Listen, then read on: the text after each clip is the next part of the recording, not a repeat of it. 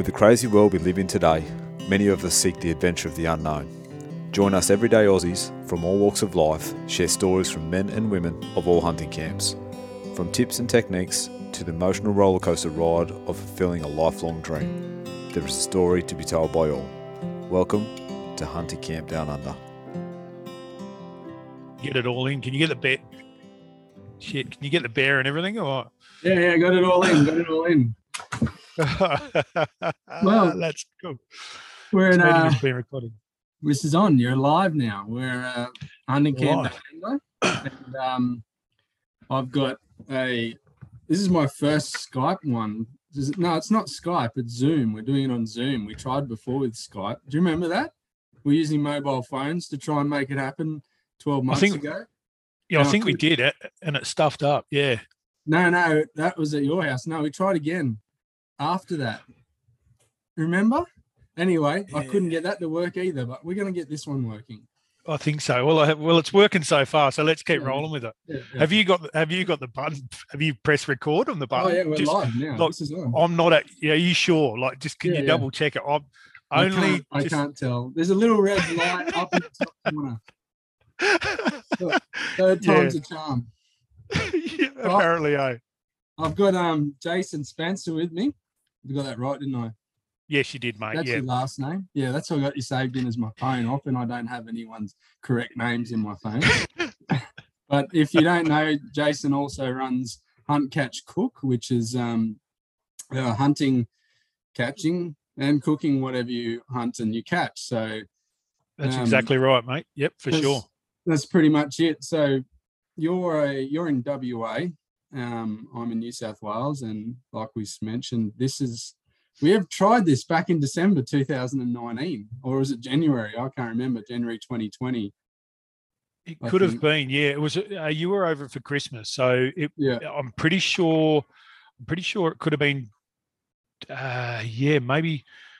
I think it was January? Because the fires had locked me out, and I was trying to get back to work, but I couldn't get out. Yes. And, and yeah. I'm leaving the next day, and I'd come over there, and you put on a, a pretty mean spread of like all your all your small goods and smashed up all your food.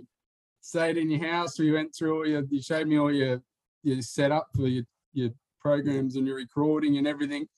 And um, me being challenged in the department of technology had plugged the the mic into the headphone jack. I understand. I understand. I understand that, mate. Look, it's you know, it's a technical issue that could have. I've had a quite a laugh over that, eh? Like sometimes I told Oh. people, and like that that went on. That was like probably was one of the three best best podcasts I've ever done. And believe me, I've done a heap of podcasts, and um, yeah, you know, I always talk to people. I love talk. That's that's my passion. You know, catching up with other people, like-minded people, and talking about stuff you love. There's nothing better. And to top it off, you put on a good feed and a spread, and you get stuck into some rums, and it just flows. It's really, really yeah. good, and I enjoy it. And that went on for three hours, and I'm like, "Hey, mate, how good was that?" And you're like, "Yeah, that was great." And then it's like, "Oh fuck." I've got, I've got to, yeah, we were both there. and We're like, oh, we haven't even got time to do it again. It was like No, 12 no, o'clock. It was like 12 o'clock. And like, well, I've got to go. You had to drive back the next day or something. Yeah. And, um, and like, can we do it again? Like, no, we can't. Oh, Yeah. all right. Anyway, so we tried to line it up, and I'm like, "Yeah, we're gonna do it. We're gonna do it." And I've just been letting you down every time. no, that's, you know, that's, that's fine. Yeah, that's fine. I haven't finally- completely, Finally back on. We just completely- let the suspense build. yeah, it's when I forget your name, then I, you Yeah. know, it's too long. It's gone too Yeah, long. yeah. Start calling you something else. But mate, it's great to well, I'm seeing you, but it's great to see. you. It's great to talk to you again. It's good to be on Yeah. the podcast. Thanks very much for getting back to me, mate. Oh, that's that's all right. It's um overdue, like we said, but um anyway, that's um no here nor there now. So um Fan- Anyway, fantastic. how how have you been? So why don't you um so for anyone who doesn't know you um off any social medias or any expos or anything, so what is the essence of who you are in regards to Hunt Catch Cook? Mm, That's so it, not, not, get- not the yeah. history, just just your, your thing. what you think.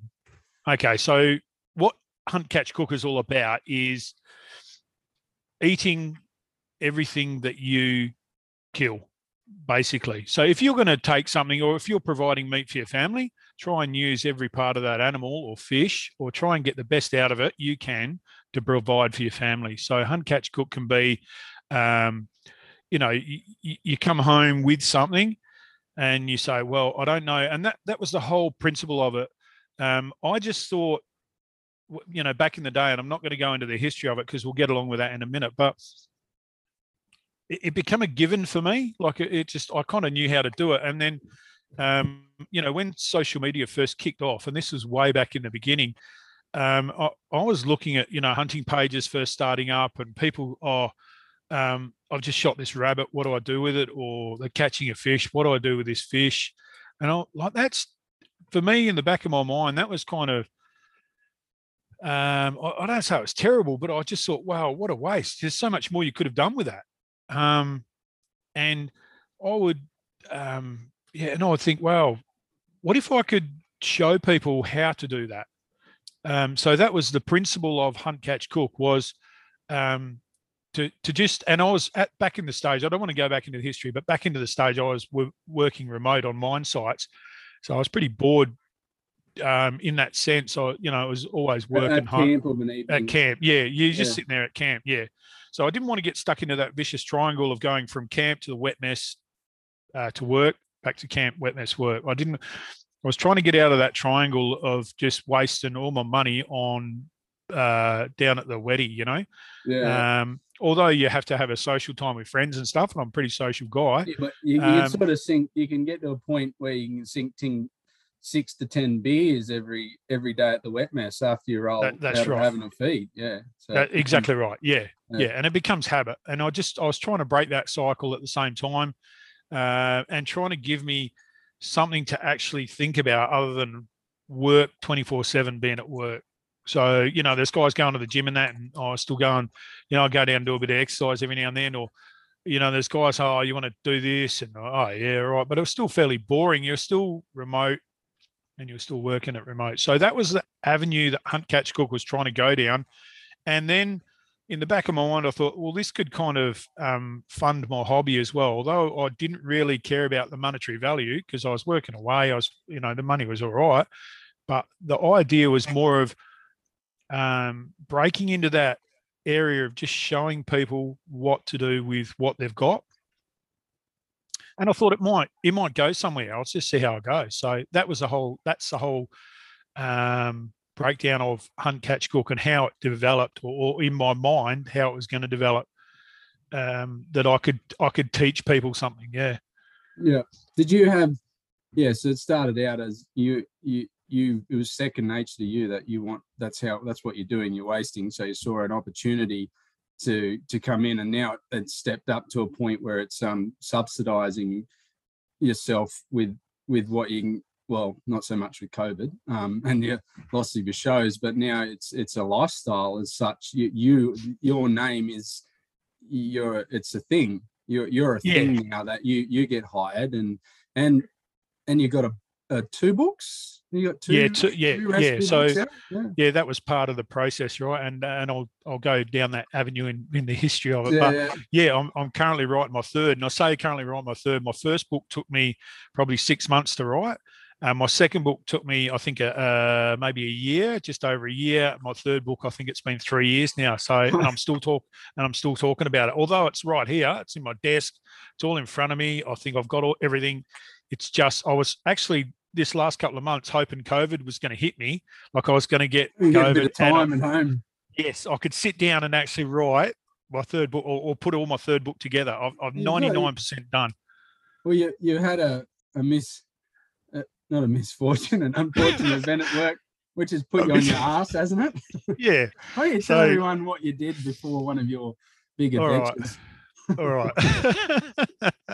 okay, I'm not, and, not the, proud of smoke. Is, you're supposed to be doing quite a considerable amount of kilometres on foot in yeah, a week's time. Yeah, so in a week's time, I'll go to the Northern Territory and I'm going to hunt the territory on foot um, for a month. One. Foot. So, yeah, at this time I might be either riding. A, I don't think I'll ride an electric bike or, um, yeah, I could be just hopping everywhere. But um, so I was at work, and um, well, it wasn't work. I was at I was at a workshop Um, it wasn't work, but I consider it to be work. But um, and I was doing a um, a job for a guy in this um, in this workshop environment. It was out in the, in a in a yard um, in, in probably out of metropolitan Perth, and um, I was oxy cutting a drill rig up, and um, I was I'd got to um, everyone had like left, and I was by I was by myself and just oxy cutting it up, but just kind of rolling back again. I think I've been through my third or fourth mobile phone doing these sort of jobs. I'm a boilermaker by trade, and um, it was it was just it was good money. So I I thought I'll just leave my um my mobile phone in my bag over over on the bench there, and I'll be out in the end yard. up- they end up break. Yeah, I'm the same. I'm constantly dropping or breaking. break them. Yeah, you drop them, them all yeah. the time. You drop in Yeah. oil, you break them, you sit on them, you smash them. Yeah, Your you're leaning welding something. splatter goes in your pocket, and it Yeah, and it melts to catches the fire. screen. Yeah, yeah, yeah. Um, steel fibers. So I left it, and I'll just I've done it, you know, a million times before. And I, I'd walk back and check my phone, and yep, no problem. Anyway, I was oxy cutting this um this drill rig up and uh, heavy steel and that, and I, oxy cut this beam down the back of the drill that, that connects to pretty much connects the drill um, together, and um, it, it fell down. The, or half half of it fell down. So I went and oxy cut the other half, and the whole beam just come down. It was probably a ton and a half, two ton, and it hit the ground, no problem at all. And then it fell forward and fell onto my foot, and punched through the top of my work boot, and um, the oxy had gone out, and I'm like, oh, it's gone through the top of my boot. It's crushed my foot, like completely. I could. It was. I, I was 99 percent sure it's broken. Like that, it just crushed. It was a ton and a half, two ton, and it was the same. It was pretty much the same as a car parking on your foot. You just can't move. And um, it missed the steel cap. Yeah, as as it does. The perfect steel cap always misses it. Punched through the top of my foot.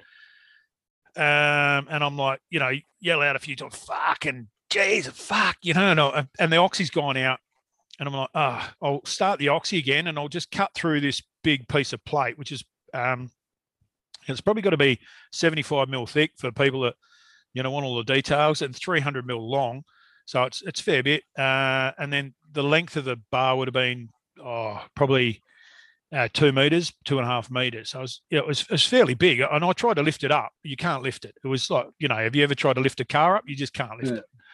So I thought, right, um, I, my phone's over in the bag, my work bag. That's I can't ring anyone to come and help me. Um, I'll just start the oxy again and try and cut my foot out. Try and cut cut through the bar so I can lift something like a little bit lighter up. Uh, that didn't happen, right? So the the oxy was out. Uh, my flint gun was my flint Nowhere gun was about within reach. two meters away. Yeah, Oh, and so was the shit. spanner. So I'm stuck, right? And I'm like, ah, shit. Um, I'll throw. There was a little bit of um, rubber burning under the drill, so I'll throw my oxy over to the burning stuff, and the gas will ignite, and I can drag it back, and it'll be ignite, and then I'll set it, and then I can start cutting. So when I, I threw it over, dragged it back again, it didn't light. So I thought, oh, what's wrong here? I haven't got enough gas on. So I dragged it back. The hose was burst in the oxy, so the gas was coming out. no. Yeah. I thought, ah, righty, I'll dig myself out. Like if I dig down deep enough, um, I can just pull my foot out. Uh, so I grabbed a little bit of flat bar that had been cut off, and that bent. Trying to, I was trying to pry that up. It bent. So I started digging, and it was like I'd been there probably half an hour digging, and that I was getting, I was just hitting rocks. Like I couldn't dig. It was just hopeless. You're, and that, a, and you're in a hard stand or a lay down area that's heavily compacted. So Oh yeah, yeah, huge. Yeah. Like it's compact, solid, solid. And it's Yeah. like, yeah, just just trying to scrape concrete wasn't happening at all. And I'm like, this has been about half an hour now, and um, I'm losing feeling in my foot. Like I, I could feel it, just like it was losing blood, or losing feeling anyway. It's going numb. I'll, just yell out, but it's a outer industrial area of Perth, no one around after hours, after hours, like dark, and I'm yelling, mate. I'm yelling top of my lungs, help, help me. For some unknown reason, this old bloke was walking past and and heard me and come in. Um, I said to him, mate, it was broken. He was in broken English, older bloke, and that. And I said, mate, hop on the foot. He come in and he didn't know it because it was right. It was really dark. There's no lights at all, and it was really dark. And he was scared to come up the back of the yard because he didn't know. He thought it might have been a trick or something. You know. So he- so- So he rang the ambulance straight away. Just heard the help, rang ambulance. And I'm, I'm like, don't worry about the ambulance, mate. Come and give me a hand to get this thing off, you know? I said, jump on the forklift and drive the forklift. He said, oh, I don't know how to drive the forklift. So I said, I'll teach you. I'll teach you how to do it, bud. So anyway, he's hop on the forklift and I told him how to do it, put the key on and everything, turn the button, yeah. And so he reverses it straight into the fence. I'm like, oh fuck, I'm gonna be here all night.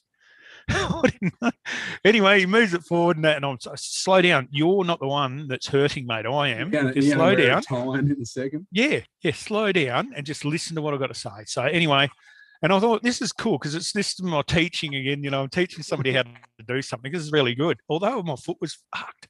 Um, so he came forward and that and lifted it up, and then he went forward again, and it dropped back on my foot. I didn't get my foot out in oh, time. Oh, no. So the second time, and I called him a few fucking words. I'm like, yeah, you fucking a few C's and that, and he's like, I just said, settle, settle down, mate. If it wasn't hurting the first time, it was fucking hurting the second time. I said, just settle down, bud. So he come in there and he just, it, well, got it. I've trained him, come on, mate, bit, bit more, bit more, bit more. And he got it up and right, I've got my foot out and I went, right, fuck off. Go home. didn't, I kind of didn't even say, I think I said thanks, but I can't remember now. I was just like, okay, you can fuck off now, mate. And I jumped on the forklift and drove back into the workshop and put the fork down and hopped off. And as soon I drove past the ambulance because as the ambulance pulling in the workshop, and um, the ambulance driver yelled out, "Oh, is somebody here stuck?" I said, "Yeah, it's me, mate. I'll be back in a minute. I'm just washing my hands." So I hobbled into the um, the showers and, that and, and washed my hands and come back out. And um, he said, "I think you better sit down, mate. There's a bit of blood floating around here on the floor." And the the the forklift looked like a murder scene, mate. It was just there was blood all over it. So yeah, I um off to the hospital and yeah, got stitched up and X-rays and everything. So I haven't broken anything, but um yeah, she's pretty swollen and it's pretty buggered. But and I also um I, I haven't dislocated or sprained my ankle trying to get my boot out. Like just first reaction was just pull it out as, Yeah. as quick as you can. If it wasn't coming, pull it harder, and I've stuffed my ankle up. So you're, gonna, you're gonna walk around. You're gonna walk around. You're gonna put a moon boot on and walk around up there. no, mate, I've got it. I'm talking here now with an ice pack on. Yeah. under me office, yeah, under my office desk. I've got the ice pack on, and um, I'm keen, mate. There's nothing going to stop me. I've, I'm going. I'm Yeah, going to an- the an NT. esky for the beers and an you to put your foot in every night. Yeah, that's right. Just stick it in the um the rum cans. Yeah, just stick Yeah. stick the foot in there and just yeah try and try and empty it. So um, that's my dilemma at the moment. Um, What- and, what and the last. Sorry, You're mate. going. You're right.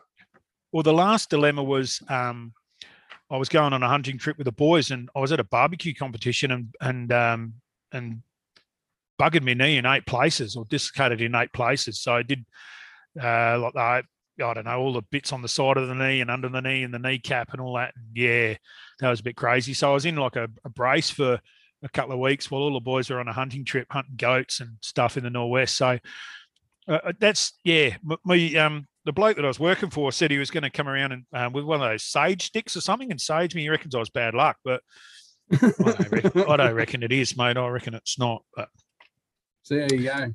yeah, so that's Drag- that's me. drag around. yeah, that's be me to- at the moment.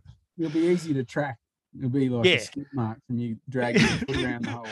One, yeah, one shoe and the other bit will be drag mark. You'll, go, yeah, you'll be going around in circles because of the way you We're like a speedway car, right? walk. Just go, yeah, one tire bigger than the other. Yeah. Oh, But, so what um, are you gonna you're gonna taste take on a bit of everything up there? You're gonna hunt some pigs, some buffalo, scrub bulls. Yes. Um, so what we're doing, we'll hunt all the way up, um, going into Katherine. So we'll hunt all the way up. So from Norwest WA, um, first one will be goats. Uh, if we see any goats, we'll stop and get a few goats. Um, and it's pretty much a meat collection time, you know. So um, we'll get goats, uh, camels, donkeys, uh, through up through Derby, um, some pigs, and then we'll keep going. Maybe a bit of fishing if we stop, um, and then go up through Katherine. Um, do some um, buff. Um, there's, I think there's donkey up there as well. Um, some pigs. We've got a pig place sorted out up there as well. And it's mainly buff, really. That's all I'm going up there for. Yeah. And then hunt all the way, but hunt all the way back, and, and just do the same thing on the way back. Um, some barramundi because I haven't been, I haven't caught barra Oh, uh, righto, up yeah. up there. So, um, yeah, I want to I want to get into some barra. Um, or I caught them down here, but it wasn't the same. So, um, that sort of thing. Uh, you know, if we stop at uh, some cherabin, some mud crab. Um, I love the muddies. Yeah, mate. Yeah, yeah. So suck the um, life out of it. Yeah. we'll eat, you know, eat on the way up and eat on the way back. So I've got taken a whole heap of um, stuff with this cooking gear and Yeah. Um, the guy that I'm going up with has just got all his car sorted out. So UHF and and um, you know he's got all the all the aerials and stuff. So obviously I'll get reception and stuff. So I'll um I'll try and he- do as much a- as I can. Got a phone booster on there. Has he got one of the self yeah. self fire units to increase? Yeah. the- yeah. Yep. Yeah, Yeah, they're so I'll try and do um, that way. Then I can still do live videos up there and that, and I'll still Yeah. try and try and do a little bit of a blog going up so people can see exactly what I'm doing. Yeah. Um, you know, locations and that won't be that much, but they can still see things I'm I'm taking and then things the way I'm cooking it. Um, if I do catch something or if I do want to start chop something up. Um, and it'll be all the bizarre bits and pieces. Like I'm, um, you know, I'm taking spices up. I'll cook buffalo tongue curry and and that Oh, sort of stuff. I'll, I'll Yeah. take hearts out and uh, you know livers and back straps and you know Yeah. I'm all for that. I'm all for just using bits and pieces and people. go, Oh, you know, what do you take that shit bit for? But I'm I'm kind of all for doing that sort of thing, um, and just showing people the the things you can get out of your yeah, the, Yeah. the more you can get out of you you catch or kill. Yeah. Where did where did um so going back, so what do you remember? So you must have started this kind of thing. If it's in in, in you, did you start early on cooking what you shot? Like as a kid, did you did your your dad or your grandfather or your mother, etc. Did you get encouraged from the beginning to cook what you'd shot? Or so not- the history yeah yeah so the history of hunt catch cook right so this is where where it starts for me so um, we had a little bit of a hobby farm out of out of what was was out of suburbs of Perth at that stage. It was back. I was born in Kelmscott in Perth, and um, which is now a suburb of Perth. Um, they wouldn't even call it the outer suburbs. So, in a little hobby farm there, um, and uh, you know we had other farmers around, and we'd visit farms and go away and stuff. And we had a little beach house uh, in Mandurah, down south of south of Perth as well, in WA. So um, you know, if we weren't out shooting rabbits or trapping or, or messing around as kids, so I've a couple of older brothers, and uh, we went out hunting or, or something like that. Uh, you know, it was only mainly rabbits and stuff back then. The occasional, I don't even think it was the occasional kangaroo, but it was mainly just rabbits and stuff. Um, we'd always bring them home, um, and and mum would cook them up. So dad would, yeah, dad would know how to skin it and and stuff. He was a farm boy and always brought up on farms and and stuff. So it was just you, you see what he's doing. But mum could make um mum could make a cake out of shit. She really could. She was a brilliant cook. She would turn anything, you know, leftovers into such great feeds. And um, you know, we had a hobby farm, so dad'd kill his own sheep, own cows, um, you know, kill for other people as well. Um, he had that he grew up in that farming mentality, but and always use as much as we could out of our home kills.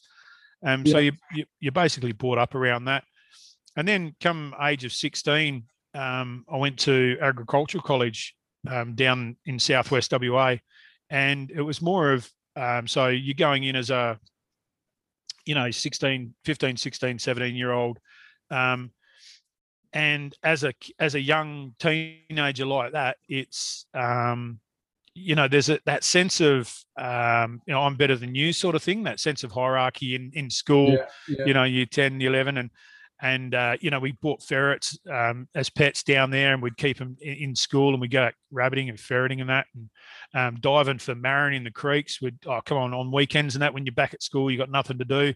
I bet, But I bet go- you never did it out of season either as a kid. Ah, no, of course not. We had to wait for the season. Yeah, yeah. You know, you'd get up to a heap of mischief, mate. You really would.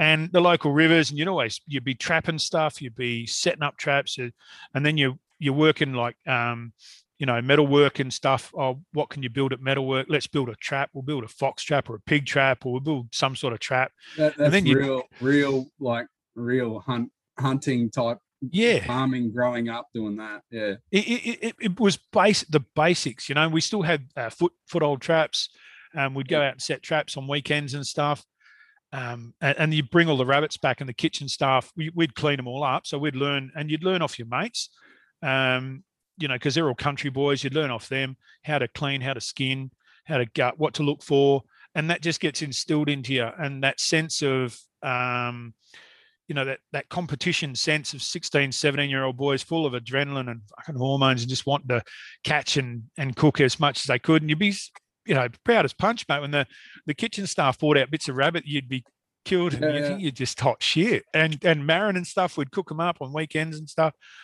it was fantastic and that that went from or from there I, I left there and went into an abattoir um, and was a training manager in an abattoir down south for a little bit um, before I thought, nah, bugger this, and, and took off and, and did an apprenticeship as a as a um, vehicle bodybuilder and boilermaker. So that's pretty much how um, hunt catch cook developed. You know, even from then on, um, living by myself, I was always out hunting. Um, not as much as I am now, so I'd occasionally go hunting, and uh, you know, got my gun license as soon as I could. Uh, my brothers were always, um, you know, oh, come on, we'll go for a shoot you know, and we'd go somewhere and Yeah. shoot mainly kangaroos and rabbits uh, and that sort of thing. We never really ventured into anything, you know, really crazy. Um, There wasn't there wasn't it wasn't a great deal of like now in South Oz you got a couple of species of deer. There's there's a few That- good yeah. spots with goats. You got camels. Uh, not in South Oz in WA, in Southern WA, I mean. But back then Yeah. there would be no deer. A few No, there wasn't. plenty, Yeah, plenty of emus, but you can't. you but even then, there, there wasn't there wasn't plenty of them. You just didn't hear about it. You know, although No. they're probably probably there. You know, people were farming deer in WA. Um, you really didn't hear about it, and they were probably there. Um, Yeah. But they they weren't when you're growing up and you didn't know any different. That's um, you, you do what you know pretty much. yeah, yeah, um, until you and, and social media you didn't learn off social media you learned off word of mouth and hanging out with people or joining clubs or that sort of thing you know and i joined an archery club and you you know and i end up giving that up but you join a you know club on this and that and yeah you do see it but you never go and hunt it or, or you you might see it across the road and you think oh yeah well that's pretty cool um Did, did um one thing there you when your your mum cooking stuff well is what I would say is a because my you always have meet people who have fond memories of food. So my grandparents, what they ate versus what my parents ate versus the next generation down. So you have fond memories of eating wild game or homegrown homegrown food. So I didn't eat. I got homegrown foods. We used to kill our own pigs and sheep and and Yeah. cattle, but I don't have any of that fond memories of eating any hunting. We I didn't hunt much food until later, late teens or whatever, to shoot deer. But that that would help. That that memories of real good feed, and then your mates cooking it up and and growing up like that would definitely help. That's right, and and um, you know, mum mum was really good, and, and people say, oh, uh, you know, um, I say to people that fond memories um, when it comes to food, you can always remember, um, you know, memories are, are associated with um, Smell your sense. taste. Your sense is exactly right. Taste. If you taste something, it'll take you straight back to that time, that first time you tasted it, or if you if you walk down the street, um, you know, it's like anything. There's smells associated with certain places. Um, you know, Yeah. you walk past something, you go, "Oh man, that smells nice," or you Yeah. might drive past a, a burger shop and you smell a burger and you go, "Oh, that smells all right." You know, it was like that. You were at home and you was, you'd smell something cooking and you go, "Oh, what's that, mum?" She's, "Oh, it's you know, it might be deep fried rabbit or something." You'd be, "Oh man, that's cool. That smells Yeah. beautiful."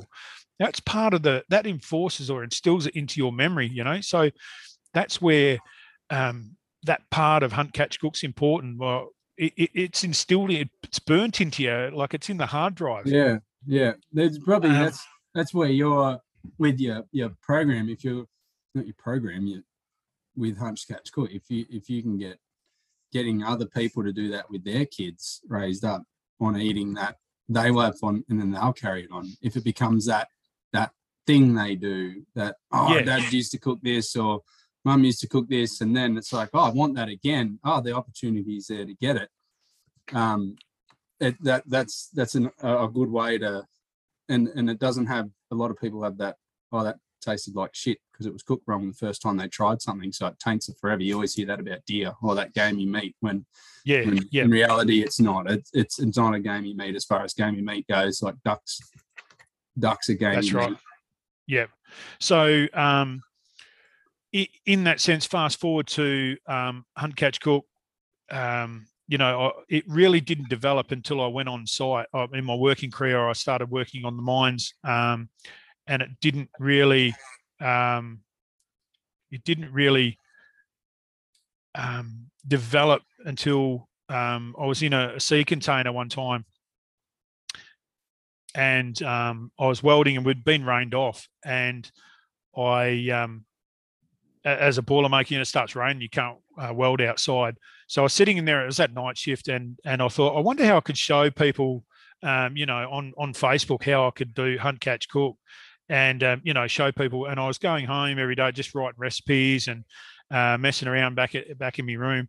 And um, and then I thought I'll start a Facebook page, and it and it just kind of grew from there. And I had some guys from New Zealand um, uh, give me a call and said, "Oh, we're, we're doing a video, um, a pig hunting video. We want to, um, it's turned into a hunting video. We want to come over to Perth, and we'll fly over to Perth, and you do some cooking on your time off, and and we'll put it on the video." You know, I said, "Yeah, cool. That's excellent. No worries."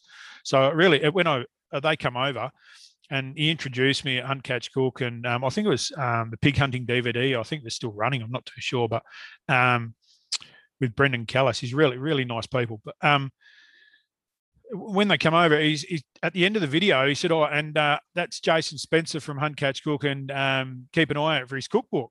And I'm like, my jaw dropped, hit the floor, and I went, "Fuck, I haven't got a cookbook." and I spoke to, him, I said, "I don't have a cookbook." He said, "Well, you better get one." So um, I went to see a publisher. I already really, I had um, notepads full of recipes and stuff for what I was doing, and um, I just went and see a publisher and I put it together. Probably it took me six months put this book together and um, a few of them started selling in that, and and um, my publisher helped me out. He said, you know, this is what you got to do, and you you've got to start, you know, selling your book. Yeah. And um, I thought, oh, I don't know how I'm going to do that, but um, Sporting Shooters Association were doing their um, shot expo, um, the Sporting Shooters Shot Expo, and it's been around Australia a few years ago before COVID. And um, I rang him up. I said, look, this is me. I've got a book, and um, I'll do um, if you can give us a booth um, I'll cook on stage for you for nothing. That's, you know, I've never been on stage. I, I would never fucking clue, but I knew how to cook and I was confident I knew what I was doing. And they said, no worries, no worries, mate, come along. So I, I did the first one and um, they said, we want you to travel with us, um, do the whole lot all over Australia. I do every one of them. And uh, we want you to show people how to use the game because what we just saw was fucking awesome. And I, I was like, I was stoked. I was like, yep, that's cool. Uh, I can do that. That's no worries at all.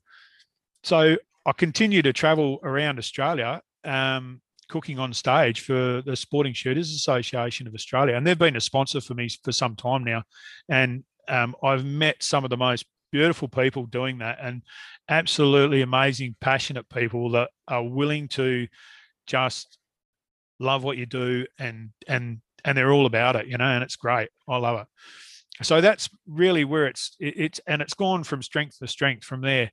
Um, I've offered them something and they've offered it back to me as a reward. And um, like I like I say, you know, the the motto for Hunt Catch Cook is um, reward will always outweigh the effort. And if you can put an effort in and show people that what you do, then you'll get a reward back for it. And I I always do it. And I'm I'm keen, you know, and that's how I that's how I roll. I, I put an effort in and I'll, I'll do something for someone and and it'll get rewarded in the end.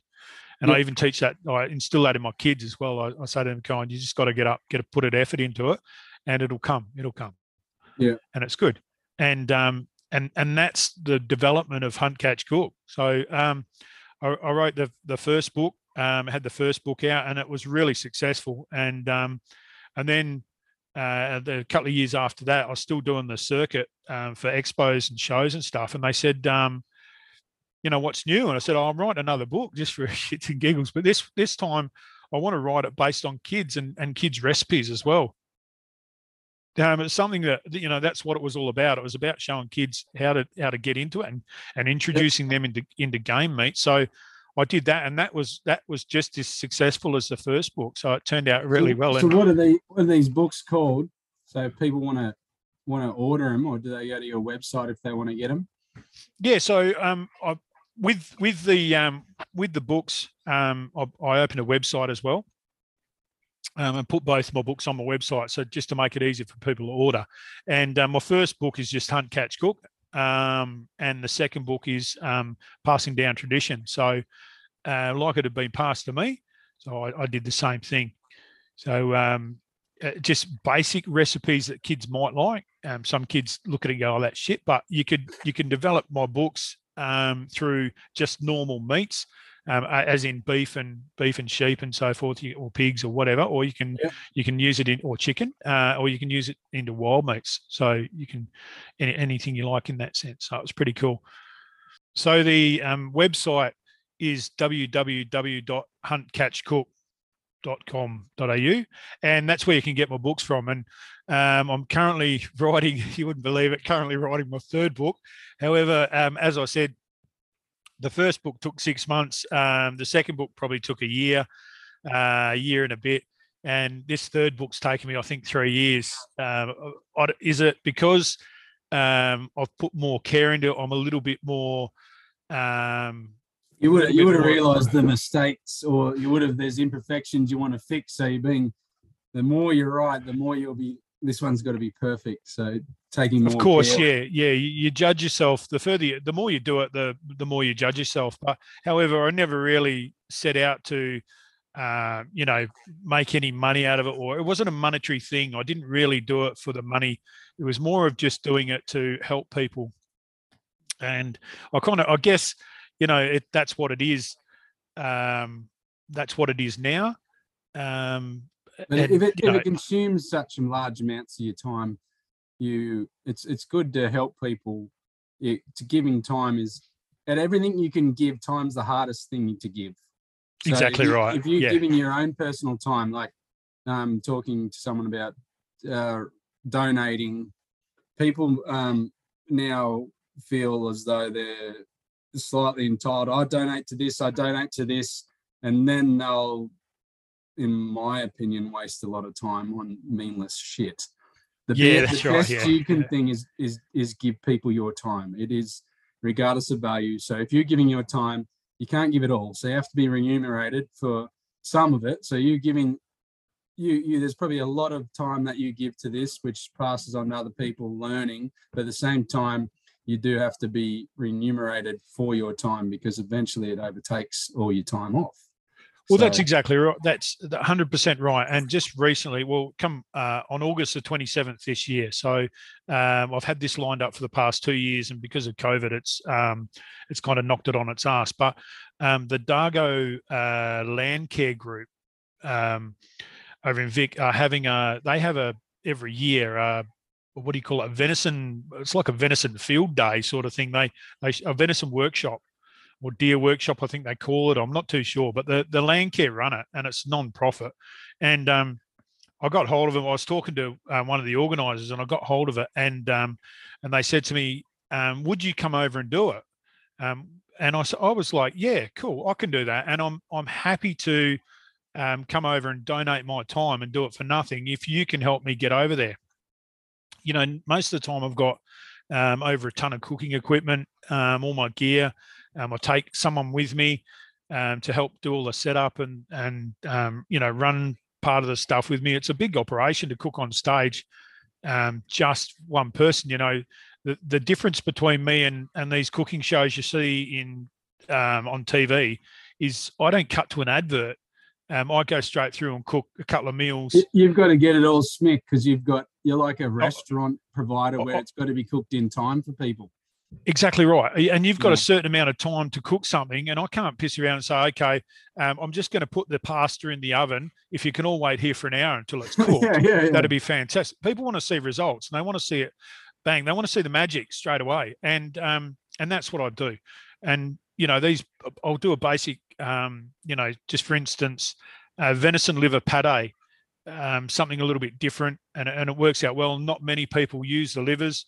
Um, and, and I'll cook it up for them straight in front of them and and and pull it out and a few biscuits and people are like oh wow I didn't know you could do that with a liver I usually do it with wild pork um, but on the eastern seaboard it gets a little bit funky because I can most people don't eat pigs over there just you know they're worried about disease yeah The um, I was just looking it up. So there is quite. they haven't got the uh, it confirmed for the date, but it's the the Dargo Venison Workshop.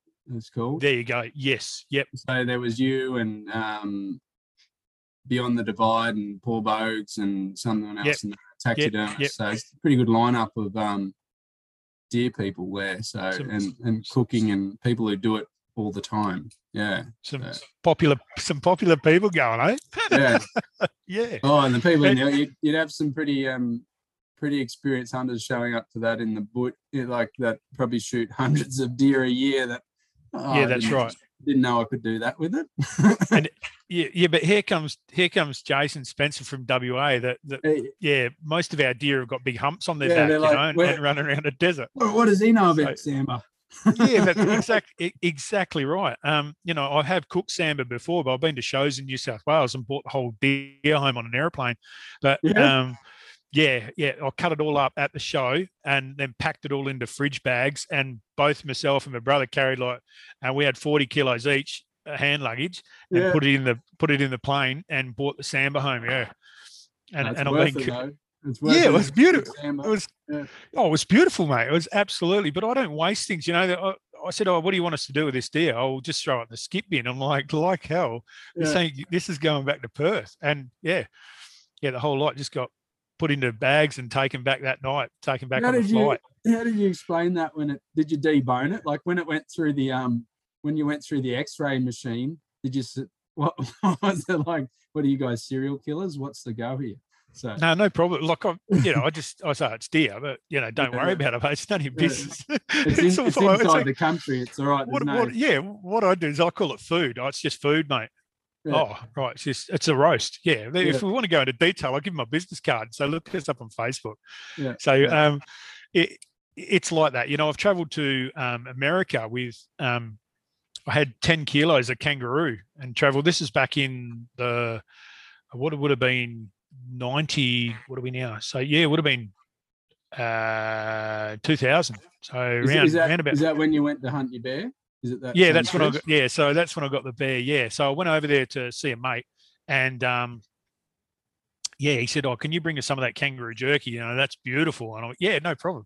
So I've cryovaxed probably 10 kilos of kangaroo.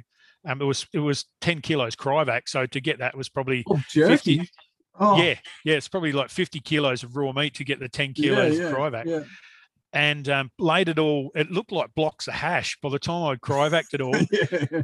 And put it all in my suitcase. And I get to um, uh, Texas in um, Fort Worth at, at the airport, and I pulled straight aside. You can see as my case went through the, they just like jumped on me. Boom, mate, come with us. And I pulled it in. They lifted it up and go, "What's this?" And I said, "It's jerky, mate." Oh, jerky! Wow. I said, "Look, I'm happy to give you half a kilo." Oh yeah, they were they were loving it. Like, yeah, okay, no worries. All right, carry on, man. Keep going. So Such friendly. As soon as if you if you're a drug dealer taking drugs to America, wrap it in jerky. make it jerky. You put, put stickers on it because I had stickers. I went down to the butcher shop and, and got some stickers, kangaroo meat, and and all the um, you know, so it, was, it looked legit. Legit. Yeah, yeah. yeah, it actually looked legit, and all the price and the weight on it and everything, and stuck them all to the um, stuck them all to the bags of jerky. Yeah. And as soon as they saw it, they're like, "Oh man, that's cool. Can we have some?" I'm like, "Yeah, no problem." And it's Yeah. good. I'm like, "Oh," and they help you straight away. You're straight on the plane, no problem at all. Like off Yeah. you go, get your Yeah. passport stamp. They Thanks, love it. Could- I remember traveling over there. You pull into a servo, and it wasn't even in packages in servos. It'd just be a jar with big. Yeah, it's just a, yeah, You just pull box. them out like straight out and start eating it straight away. It's Awesome. fantastic. Yeah, yeah, it's fantastic. So, um, So you know, that's. you- that, what are you with that? Oh, you're going with that jerky and bringing the meat over um, with that the hunt. So every time you come over, do you take deer meat back? Do you try and I, I try to. Yeah. It- it- well, everywhere I go, if I, um, for instance, if, if I'm going over there and doing a show, I'm usually cooking, um, and I'll give them rest. I'll send them recipes in advance, and people will source the meat for me. Now, if there's spare meat, uh, or if there's meat left over, I'll bring it home. Like I'm not throwing it out. Um, You know, because it's got to be. It's obviously got to be certified meat. Um, you know, to give it to people. So I'll, I'll get them to source the meat.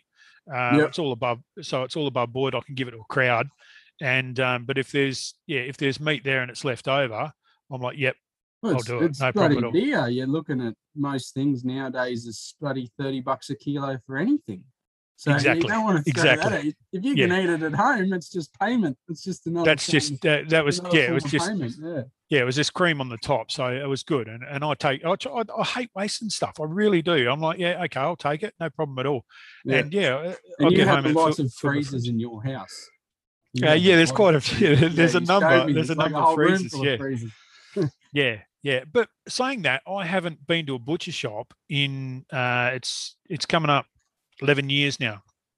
Yeah. Since I phys- physically walked in and bought meat in a butcher shop, um, and, and I've got no need to. Like I've, um, and I was I actually having a look back through um, Facebook just before you we we started doing this interview, and I thought. Since the last time I saw you, what have I done since then? And it's just all hunting, and and you can see it through my Facebook, all my cooking and stuff, and, and Instagram. I went through all my Instagram posts, and I've done quite a few things. I, you know, because I was the, the age old question: what do you what have you done since we last saw you? And I'm like, oh shit, I've. Yeah. I've got to try and remember what I've done. Um, you know, all the hunting pigs, and um, you know, there's been a crab season in there. There's been um, a trip northwest. I bought home eight mud crabs uh, on the plane again. Went mud crabbing and bought eight live crabs home, and did um, just cooking mud crabs for a couple of weeks. Um, you know, I got I bought uh, like 15 kilos of prawns back on the plane as well. We caught prawns up there. You're like one of Um, them Asians who bring all their food from you know, you see it on that. Yeah, you know, you, on them, on them shows on That- TV. on that shows, you open it up and they got yeah, They got and all this got- dried yeah. shit. No one knows what it is. shit. yeah, yeah. But I'm not. I've got live stuff. fresh. I can meet. Yeah, You're like the And, lizard um, that they, tra- they they put inside a cassette yeah. player or so- I'm, not, I'm not trying to smuggle anything. I've- I haven't got anything hidden inside me. Just Yeah. me guts. And um, Yeah. yeah, yeah. And that's and that's what I I, I went up there. Um, this was a little um an event that I got invited to in the northwest of WA up at a place called Point Samson, and it's really renowned for its fishing. It's a beautiful little spot, and uh, it was for it was an event, charity event for uh, Police Legacy. Um, mate was a policeman up there, and um, I've had lots of mates that are policemen, and um, you know I'm I'm passionate about helping um, things like that. And he said, "Come up and cook for us for um, for the event." It's called Desert to Reef um, and it's from in the Pilbara area right out to the reef, all the that Pilbara Police District. Um, there's been a lot of um, they've had some bad accidents up there that taken policemen's lives and stuff. So he runs this every year, this uh, fishing tournament up there, and um, I went up for the tournament and um, as the cook, so I was cooking.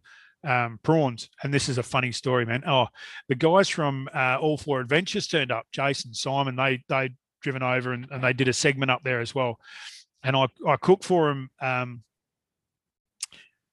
I, I cooked uh, these prawns. I got a heap of prawns, and and I thought to myself, how am I going to cook something different out of prawns that these guys are going to like that they don't usually get?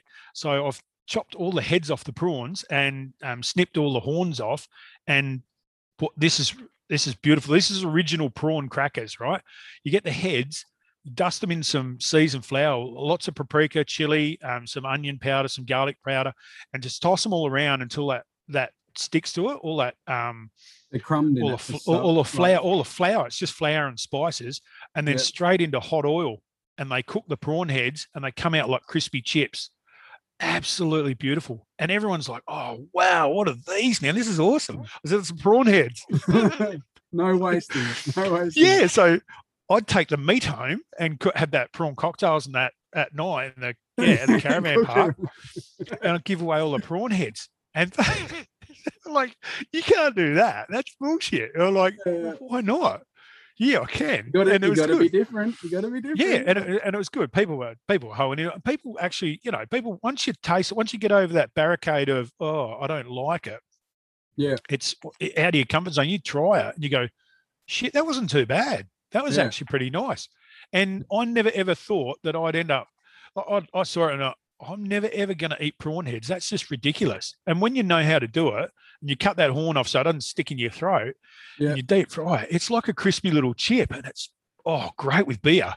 It's fantastic. Anything's good with beer, but this is really good with beer, and it and it just crisps up like a chip, and you, and you wouldn't Well, know it's a prawn head, it'd make the shell uh, a, a brittle, crunchy in a way, and the guts like would just shrivel soup. nothing. Yeah, like super crispy. The, and the head's all flavour. It's Yeah. all flavour. Yeah, it's just all, and it was great. And I took, yeah, and I took the flesh home and then cooked it and ate. Yeah, pr- pr- prawn cocktails, and battered prawns. It was fantastic. Yeah, and give But everyone you- the prawn heads. You, you had yeah, you got to do something different because it. like And that was- said, that's a very Yeah, and limited. It's a limited product. The old prawn you can you can carry or it- it's it's a. But yeah, the no one would have eaten prawn. head. It's pretty sure. versatile. Yeah, That's right. Yeah. So, um, and then during the day, went out. I, I become friends with a couple of good coppers, or, or my or mates' mates uh, on station, and I went out with them. And uh, they were just hanging around. They didn't go right out to sea because they had a little tinny, so they were just hanging around the estuaries. And I end up catching the biggest mud crab there, and won the mud crab or the Oh, right. competition. Like, yeah, so went up, Yeah. or not the whole comp, didn't win the whole comp, but I won the biggest mud crab. the biggest at- crab. Yeah. yeah, yeah. So it's now sitting up on my wall. I got it. Um, I bought it home, got it taxidermed. Yeah, and it's sitting up on my wall. It's a giant. It's great. So um, yeah, that sort of you know that's what I do. That's that's part of hunt catch cook. It's it's about um, you know stepping out, meeting people, giving them some ideas, helping them along. Um, you know, helping charity. I don't mind putting my hand in my pocket and giving charity a hand or giving stuff away. I don't like giving stuff away too much, but Yeah. You gave me you gave me a big slab of jerky. I felt a bit guilty. Yeah, yeah. The podcast didn't record, and I'm eating raw jerky all the way home. Like we didn't even get anything in return for this. Just got no, I don't. the pleasure don't of my company. yeah, that's good. That's what it's all about, mate. That's cool. That is really cool. Well, speaking Yeah. of that, I think, like I was saying, you, you also have stickers as well. And last year during the rut, I had had Graham with me um, going hunting, and we're filling the car up with fuel. I think it was, and I seen this fellow he had some hunting stickers on his car, and could see he was looking at Graham like I know that bloke, I know that bloke, and he came up to me, and I'm filling the car up, and he's like, "Is that?" And then he stalled, and I said, "Yeah, that, that's Graham." And he goes, "Oh no, is is where did you get that sticker from?" And it was your hunt catch cook sticker on the back of the car. He might have thought Graham was me. Oh, I, I don't know how to how to answer that question. but he's but he's like half the size. Maybe he's like a mini Yeah. boy. Yeah. oh no, he knew who it was. He just but like conveniently your sticker was there with a I can't remember which one it was. I think um something about the vegetarian. I'll keep my meat in the fridge. Which one's the it's got the deer Um, on it? Yeah. The um I like vegetarians. My freezer's full of them. Yeah, that one. yeah, that's the one yeah, I had on there. yeah, he, he yeah. used it as an icebreaker and and came out of the servo anyway, and was like, "Oh yeah, you go on the gram." Fant- fantastic. But uh, I've um Graham's a really nice guy. He's you know that that sort of people like Graham inspire me. Um, you know, I meet in the hunting world, you meet a lot, a lot of people. You know, I've made a lot of really good friends um, through hunting, and it's taken me so many avenues. Um, and people like that, when you start, you stop and chat to them, uh, and they work for what they do. You know, they they they keep working and they love what they do and they're passionate about what they do. And people like that inspire me and they give me motivation. Um, The and I like it. Those so many genuine. I I don't know if I could. You can't stereotype us as hunters, but the majority of hunters I know that I know well enough are hard workers. They're Yeah. hard workers. They they in life they work hard in their jobs. They're not Yeah. lazy. They're like like a, a large majority of, of generally, and it's the good hunters who who are good good people to talk to, male and female. They got really good work ethic and life ethics. Like that's right. it's it's consistent through our, our, us as people. It, it Yeah, really and is they- a res- consistent trait. They respect where their food comes from. You know, they've got ethics to go out and get that food and so forth. And that Yeah. that's why I'm really passionate about that in that sense. And they're, um, you know, I, I get fairly upset when I see, you know, people doing ridiculous things or, you know, that fact of trying to destroy hunting or, or giving it a bad name or taking, you know, even to take ridiculous shots at animals uh, and then, you know, put it on social media and, yeah, Mm. those, those, those cowboys that think they're better than they are, um, you know, Yeah, travel it's around. damaging. It's great. It's stuff like that you can show your inner circle mates. Look how much I stuffed this up or something. But that's stuff we can't afford to let. You can't out. afford We- to have it. You can't afford to have uneducated people seeing that stuff because it could be their first impressions. That's, exactly yeah. right. You'd rather see, I'd, you'd rather see them cutting a big chunk of slab of meat out, which is pretty graphic. But if they're going to take that home and chuck it in a meat bag, and that that it looks quite graphic, but you never hear people arguing over a, a bloody photo of someone holding a big slab of meat. It doesn't That's seem right. to work. No one ever argues that one. If they're holding a No, trophy right. like a deer, that's a bit of a messy photo, or or a trophy pick, a grip and grin. People will just just argue it. But I have yet to see, except from extremists on social media, you don't get any of the fence sitters arguing over a bloody photo of someone ripping out a backstrap. They just never Yep. do. They got nothing to. They got nothing to argue against. nothing to they got nothing to say you know and I, that's exactly right i'm um when you know eh, these vegans and extreme vegans and that i'm good on them um that's what they do that's their passion good on them keep it to yourself and and show your people how good you are but Yeah. if you want to argue if you want to argue or protest with me just stop eating because that's all Yeah. i'm doing i'm just feeding myself and i'm feeding my family and i'm Yeah. showing people how to do the same thing ethically Yeah. and um and, it kind of shuts them down a little bit in that sense. You know, I've had a lot of people. I shot a um, this was a number of years ago. Shot a donkey in the northwest and had a photo of it, and someone picked it up and it went uh, global. And I think it was the day before Christmas. I had a three thousand messages of hate, like personal messages sent to me. Three thousand. I was trying to answer them all on my phone shit. they'd actually um, started a petition at they said oh um, sign this petition at the local police station to have jason arrested. So and for shooting a donkey right feral donkey i signed it myself thinking i hope i'll get arrested. Yeah, yeah. Because that's just how silly it was. Like, this will be Yeah, so good to get yeah so good to get arrested. Yeah it'd be fantastic. So i was trying but it didn't work. They just they're just fear mongering people that just are un, uneducated you know and all as i'm They'll- doing They'll always be there. They'll always be yeah there. yeah and, and all i'm Yeah. doing in that sense is just taking um i'm feeding my family i'm, ta- I'm taking the meat and i'm using everything i can to do that and showing people how to do the same thing Yeah. So that um the bear you got in the back, do you want to run us through the bear hunt you did before in our last thing? yeah okay so um There's a few fucking few things happened on that trip. Oh yeah it did mate yeah it did and remind me if i have if i skip something i think i've told you the story before so Well, I go can't and- remember. I can't remember it in detail, but I know there was a. so um this was So I'm looking. We're looking on on this uh, meeting. Jason's got the bear in the background. Looks like it's reaching for his head. It's like in attack Yeah, mode. Yeah, I've had it. Um, I got it chest mounted when I was in yeah when I was in Michigan, and um, then brought it over. So, um, the story of the bear. I um, when I first got married, uh, I was what 21 years old. Got married and went on our honeymoon um, in Cairns, up in Cairns. Uh, for the people that are familiar with Cairns, there's a, um, a cable car that runs up into Kuranda. Uh, I think it's called Kuranda, uh, and in the in the Daintree up there, Yeah. yeah, and a, a train that runs back down. So you do a tour and you get the cable car up. That was fairly cool. And I think there was a, a little station halfway up. Well, that's where it was. There was a stop off and you hop up and walk around some trees and that and have a look. And that was pretty cool. Anyway, I was standing in line. This was on our honeymoon. I was standing in line with the new bride and um, I happened to, the guy standing in front of me uh, had an accent. And I'm like, hey, how you doing, mate? You know, how you going? Oh, yeah, I'm good. He's with his accent and stuff. And uh, his bride was with him. And um, he was over on a on a trip uh, around Cairns, and then he was coming back over um, to Perth the week after. And I said, "Oh yeah, that's cool. We're from Perth," and um, and we started talking, getting to know each other, and um, we had a, a book to go out to dinner that night. Uh, when we got, we were all going to go out as four. They're really nice people, and um, and that didn't happen. Uh, the missus got crook at the time. I was spewing, but um, I said, "Listen, when you're in Perth, as soon as you jump off the plane, just give us a yell.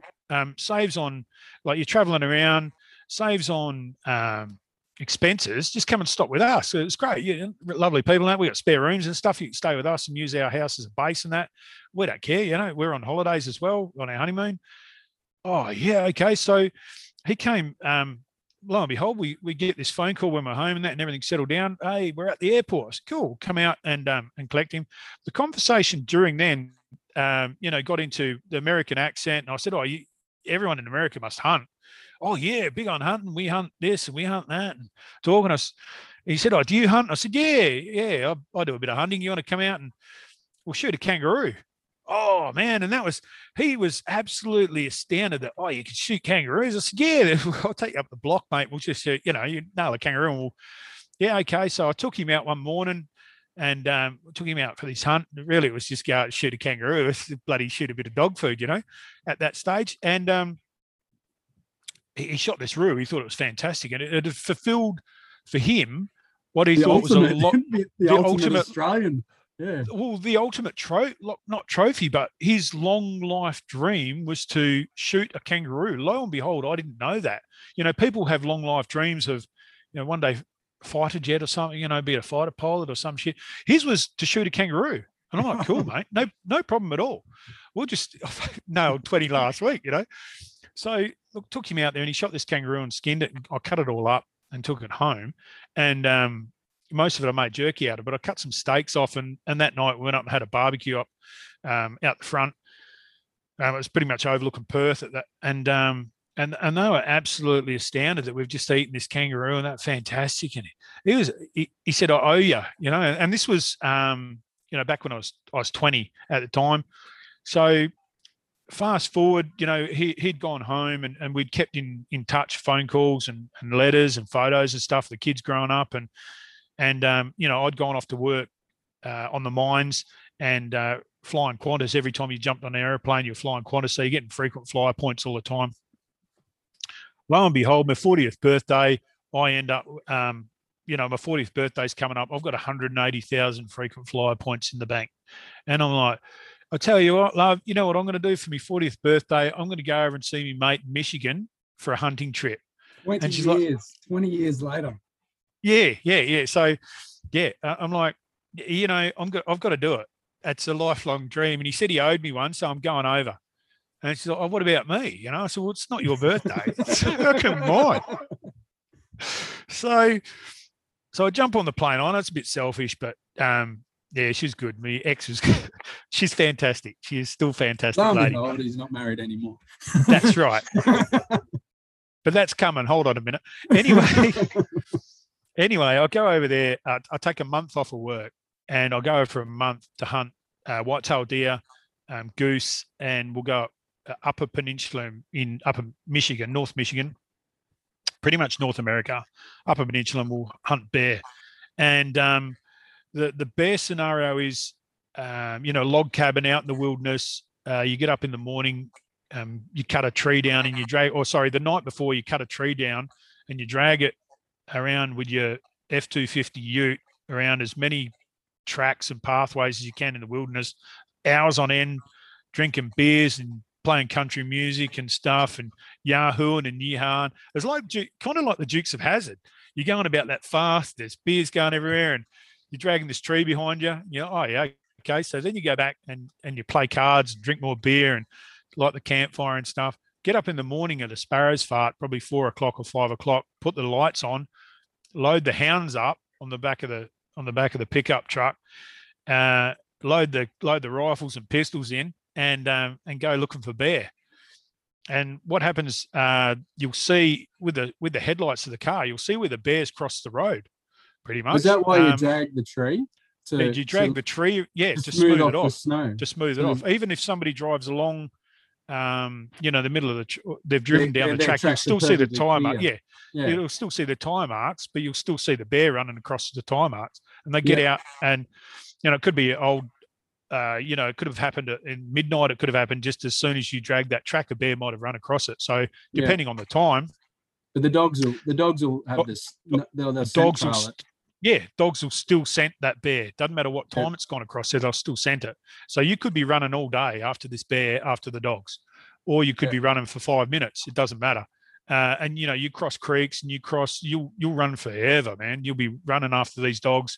You know, some people run after, and you'll, you know, somebody else will bring the car around and to the next track, and then you'll, you know, swap over and one will run. Is it uh, in yeah, public, follow the- public or private? Was it in state? No, this is all this is all state forest. Yeah, this is all Yeah, public yeah. Public hunting. You know, there's other be other other people out there, but you need you can't just turn up and do this. You've got to have permits. Uh, you, you've Yeah, got to be in a lottery and and draw. So you know, it's pretty lucky to get a draw for a bear. But just so happens that and they had like we had six tags for bears, and we only got one or two out of Yeah. the six. Um, you know, you, you don't always fill your tag. And we're out there most of the day, and sure enough, we treed this bear. And um, I was right up with the bear, and hey, I Ozzy, you got to shoot the bear. And I was like, yeah. So we pulled out this 44 Magnum and shot the bear. I shot the bear with this 44 Magnum Pistol? handgun. Yeah, yeah. How far And was drop- that? How high was the tree? Or it just I kind of went halfway up this pine tree sort of thing. It was about 10 meters off the ground when it, when Yeah. I was running after it. And um, yeah, Had it you, jumped had up you on. practiced with the pistol before this? Because it's not the easiest Yeah, thing in the took- world to yeah. hit with a pistol. Like, No, it's not. No. So I had, like you said, oh, how good are you with a pistol? And I've done pistol shooting previously before I got to America. I knew oh, you know, right, just- yeah, yeah. I messed messed around. I said, "Oh, come we'll go and." We went over the road, you know, at his where he lives, or out the front of his house, pretty much, and and shot pistol for a couple of hours. And he said, "Oh Yeah. yeah, you'll be right. Yeah, you'll be fine." I was hitting the hitting the gongs, you know, 10, 15, 20 meters, no dramas, 30 meters, still hit, hitting targets, hit, hitting dinner plates, sort of thing. You know, he said, "No, that's okay." And even even when we're up there in camp, we still mess around at night time with pistols and stuff. Um, you know, it's just part of their. It's what they do. It's just Yeah. part of the part of what they do. So, um, anyway, I shot this bear and um, and it fell on the ground and and old mate runs in and, and shoots it a couple more times in the head to make sure it's all good. And um, yeah, and it's basically like pig hunting, you know, and you gather around, take a few photos and stuff. And then the hard work is we dragged this bear back to the car, um, we tied up and dragged it back through the bush. Um, then you take it back to camp, skin it, or and then we have to get um, its reproductive organs to within. I think you got 72 hours to get them to the warden. You have to the game warden um, to you know they do all their stuff with the reproduction organs. Doesn't matter what it is, male or female. You take the take the organs back. Um, cut it all up. Uh, that night I ate the heart. Uh, or, or we packed it all. Sorry, we packed it all in. It was pretty, pretty much the last day, and um, or we went went around to another bear camp. Now, there's bear camps all over the place. You know, we went to their place, had a feed. They just shot one, so I had a bit of um, bear there as well, and then then drove back another seven hours, drove back home, and um, yeah, and that's where I um, ate ate the tenderloins. Um, yeah, and it's hard as well. Um, Yeah. Some some brook trout, some morel mushrooms. Um, you know, you're just living like a king over there. It's just Yeah. fantastic. Everything you've hunted, everything in the bush, you eat it. It's like a, a it's like five star. It's absolutely amazing. And that kind of instilled in me the whole hunt, catch, cook thing as well. You know, that's that's just planting seeds for me. That was just working, you know, that was in the back of my head. Yeah, that's just working its magic. That's yeah, one day that's what we should be tour- doing. You could do a tour. You could do. Yeah. You could go to America again, but do some of your segments over there, cooking some of their meat. Exactly, exactly. So that's where it came from there. And um, and he said, "What do you? I've got to take this." I said to him, "I've got to take this back with me. I can't not take this bear back home." Uh, and he said, "What do you want to do? Uh, you know, it's going to cost you three hundred dollars for a chest mount." I said, "Oh, is that That's all?" nothing. That's Yeah, it's nothing. Hey, yeah, his mate was a taxidermist. Everyone's a taxidermist, you know. And I said, "Yep, no problem at all." So I said, "Give me a chest mount. I want it coming out of the wall." Fantastic. Anyway, I got home um, a week later, and I said to the the missus, I said, "Hey, look at this. Look at these photos. I've shot this bear. This is look awesome, and I've got it mounted like this." And she said, "If that bear comes into this house, I'm no longer in it." And I said, "Oh, all right, okay." So I've left. I've just closed it. I've shut it down. I went, okay, no problem. I rang my mate. Said, look, keep the bear over there. We'll work something out one day. No problem at all. This year, uh, actually last last year, sorry, last year, um, oh, you know, I'm I'm sitting here thinking, oh well, I'm single. like it's just marriage is split up anyway. Uh, years before that, um, I'm single. I'm in my own house. I should really bring that bear over. You know, I forgot all about it. And Yeah. so it's been, it was 10 years between um, the hunt and me bringing that bear over, bringing it home. And it's just a job that had to be done. I needed to finish the story. And um, sure enough, I just got into it and, and rang him up. I've got a broker. Um, I got it all sorted out. You know, I had all the paperwork, got it all sorted out, and it's hanging on my wall. And it's just such an amazing thing. Everyone that walks into my house is like, "Fuck! I've wow." never seen a. I've never seen a mount like it. It's like yeah, and um, there's not many people in WA that have a black bear sitting on their wall, No, and it's no. really, it's kind of really cool. I know, Yeah. I now know of probably half a dozen that have, but um, you know, I say to people, "Oh, I've got a black bear." Oh, yeah, I've got one too, and and we talk about it and you Yeah. know show each other bear photos. But it's Mm. mate, I I love it. It's just part of the progress, and it's part of the it's part of this. You know how uh, it's that's just how it is. It's great. Yeah. And now I look at things a lot different. You know, going to America, they use everything, everything, man. And I'm like, wow, this is, um, you know, it's, amazing. It really is amazing. I'll look at it in that sense, like That's what we should be doing over here. They they breathe that. They breathe hunting. You know, you go down to down the road and everyone's hunting. You're talking about hunting. You know, you're talking about it's just common over there. And we look at it. I think Australia is the only place where they look at hunting different. Um, Mm. You know, you go to New Zealand. New Zealand's hunting everything hunting NZ. So, uh, you know, some of these countries, Germany and, and stuff, it's you know, hunting's accepted. We don't do it over here, and I, I'd love to make it normal. It's fantastic. When they got, um, you know, the Bass Pro Shop is like five times as big, big as your Bunnings warehouse, sort of thing. it's just, yeah. it's huge. It's a big. it- It's, a. I uh, spent it's three days park. there. Yeah, It's a theme park for gun owners. A- it really is a theme park for blokes. And you go there Yeah. and you can buy anything you want, and guns Yeah. and ammo and um, Yeah. clothing. You can buy fishing rods. You can buy a new boat, barbecue Yeah. gear, and that's how it should be. I'd love, I'd love to see that happen here. Yeah. Yeah. We get too many like restrictions on things. I don't know what it's like for shop owners. I've got a, I'm lining up. I've spoken to him about it. One of the um, a gun shop owner out of Tamworth. I'm going to get Craig on the show to talk about his um, caliber country firearms over here. Yep. I just got to Yep. line it up. But he's just opened a, a new indoor gun range there, which is one of the only gun ranges you can use. I think it's just below a 50 cal in it. Like, but the restrictions and the problems and the politics and everything that's associated with that is crazy. and hence the reason I took on um, sponsor. You know, that's part of the reason I also took on sponsors just to promote what they do as well. Like the Deer Association, uh, Australian Deer Association uh, sponsor me as well, uh, Yep. utilising meat. Um, Sporting Shooters Association of Australia, they sponsor me. WA branch sponsors me. Um, local Beaten Firearms sponsor me. Um, yeah, Aussie Outback Supplies, knives and all that sort of stuff. They sponsor me, and I, I try and promote that sort of thing. You know, I promote not only the things I use, but the things that are going to help people hunting. Yeah. And I think it's, Well, that, it's that's been, gonna, yeah, you're, you're in that influence of, uh, of, of doing that sort of thing and promotion will promote that they're just not hunting clubs. It's lifestyle clubs. It's a or life- exact- it's organizations that support a lifestyle, which is, yeah, it's not just Yeah. about killing stuff. Exactly what I'm my thing, you know, and it's exactly what Hunt Catch Cook's all about is not promoting, um, not promoting it as as what it sounds like. It's promoting it a lifestyle, yeah, and that's Yeah. it. Exactly right. So that's Hunt Catch Cook right down to the end. Well, yeah, that's uh, it's pretty cool, and we like what you're doing. And like, I've followed you for a while on on the gram, and um, I just can't cook for shit, so I'll just have to come and visit you again. Eat some of your food. We'll have a More than welcome. cook More up welcome, mate. There's- or something. yeah, Um, mate. uh, It's another inspirational guy, mate. I've went around yeah. cooked sausages for made sausages for him. But you know, that's that's exactly right, mate. Um, um, you, you know, you're more than welcome. I can't eat everything I cook.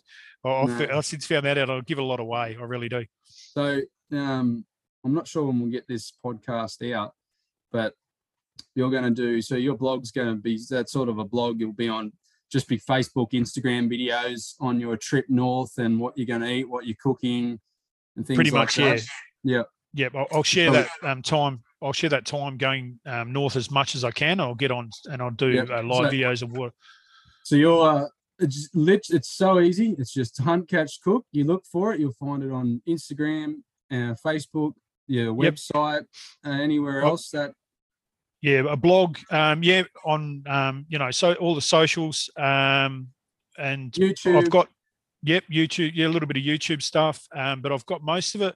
Um, I've got a blog and a group, and most of my stuff's, you know, the groups for people to show me if they want to um, show me what they're doing. But mainly it's on the group. Yep. Facebook group, but Yep. mainly it's on the blog. If you follow my blog, there's like, um, uh, yeah, I think fifty thousand watching me watching my blog, and it just shows you everything I do. It's great, and my heart and soul goes into it. Righto. Well, thanks for coming on and chatting with us today. We've recapped and caught up, and it's been it's been good. mate, it's been a pleasure. yeah. Finally, we get to put something down. It's fantastic, mate. Thank you very much, Toby. Appreciate it. no, no, thanks for. yeah, well, I, I got it together, but um, yeah, hopefully go and check you out, like, follow, subscribe to Jason, and um, get some better ideas to deal with your um your game meats. Thanks, Jason. Thanks, mate. Thank you for listening to the Hunting Camp Down Under podcast. If you would like any information from today's show, please don't hesitate to contact us on huntingcampdownunder at gmail.com or simply hit us up on any of our social media outlets on Instagram or Facebook. Be sure to join us next week for another awesome episode, and we look forward to sharing another story from Hunting Camp Down Under. Bye for now.